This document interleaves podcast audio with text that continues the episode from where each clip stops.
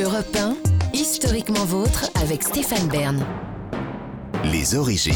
Pour conclure cette émission, on remonte aux origines, toujours avec Jean-Luc Lemoyne et Virginie Giraud, et surtout avec vous maintenant, David Cassel-Lopez. Vous nous parlez japonais aujourd'hui, ça nous change de l'anglais ou du portugais, cela dit. Oui, le shindogu. Shindogu en japonais, c'est la contraction de deux mots. Shin, qui veut dire inhabituel, et dogu, qui veut dire outil. Donc, shindogu, si on résume, ça veut dire outil chelou. Et ça désigne un art suprêmement japonais qui consiste à fabriquer des objets qui ne sont pas utiles, mais qui ne sont pas inutiles non plus. Ils sont dans une sorte de purgatoire entre l'utile et l'inutile. L'art du Shindogu, ça part toujours d'un problème du quotidien un petit peu anodin, et il se propose de régler ces problèmes de façon tellement laborieuse que ça en devient complètement ridicule. Je vais vous donner quelques exemples pour que vous compreniez mieux.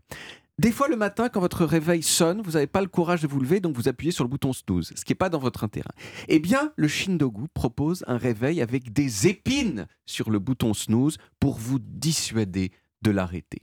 Autre problème du quotidien. Quand il pleut, on a beau avoir un parapluie, il y a un endroit qu'il est toujours impossible de protéger, ce sont les chaussures l'art du Shindogu propose quoi? Eh bien, de petits parapluies individuels pour les chaussures. Dans les objets célèbres du Shindogu, il y a aussi une barboteuse couverte de serpillière pour que les déplacements de votre bébé sur le parquet permettent de laver par terre. Dernier exemple, vous savez des fois quand vous mangez des nouilles ramen avec des baguettes, eh ben c'est trop chaud et donc faut souffler dessus. Mais souffler dessus c'est fatigant et donc le Shindogu a proposé des baguettes avec un mini ventilateur intégré de façon à pouvoir refroidir ces nouilles sans se fatiguer. Le Shindogu, c'est une sorte de mouvement artistique absurde et humoristique.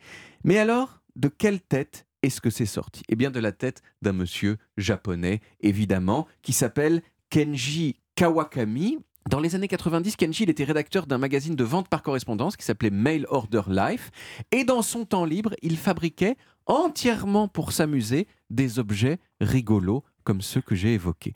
Quelquefois, Kenji, il n'arrivait pas à remplir toutes les pages de son magazine de vente par correspondance, et donc il insérait des photos des objets de Shindogu qu'il avait fabriqués.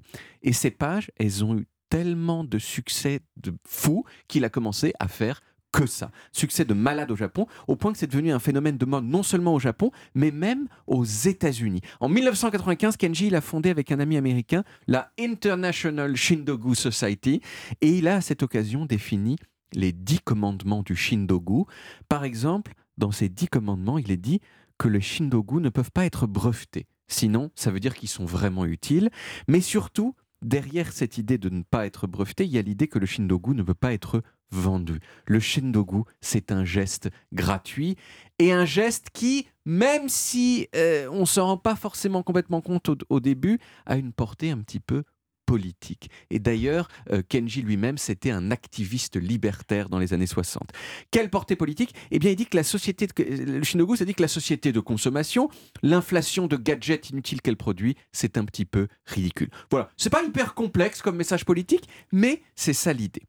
Alors, il est, arrivé au moins une fois qu'un gadget inventé dans une perspective de Shindogu fasse le voyage vers le monde de l'utile et du commercial. Et ce gadget, c'est la perche à selfie. La première perche à selfie de l'histoire, elle a été inventée par un monsieur japonais pour rigoler comme objet presque inutile.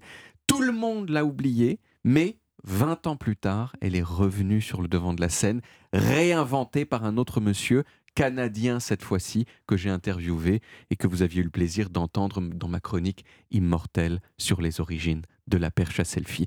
Et ça, ça veut dire quoi? Ça veut dire qu'en 20 ans, un même objet peut passer de risible et teubé à un succès international, planétaire, industriel. Donc dans quelques années, peut-être que vous pourrez acheter des parapluies pour chaussures et des ventilateurs à nouilles. Merci beaucoup, David. On retrouve les origines en podcast sur toutes les applis audio et en vidéo sur YouTube, Dailymotion et sur le site europe où on peut également retrouver votre chronique sur la perche à selfie. Tout à fait. Et vous pouvez également retrouver toutes nos émissions.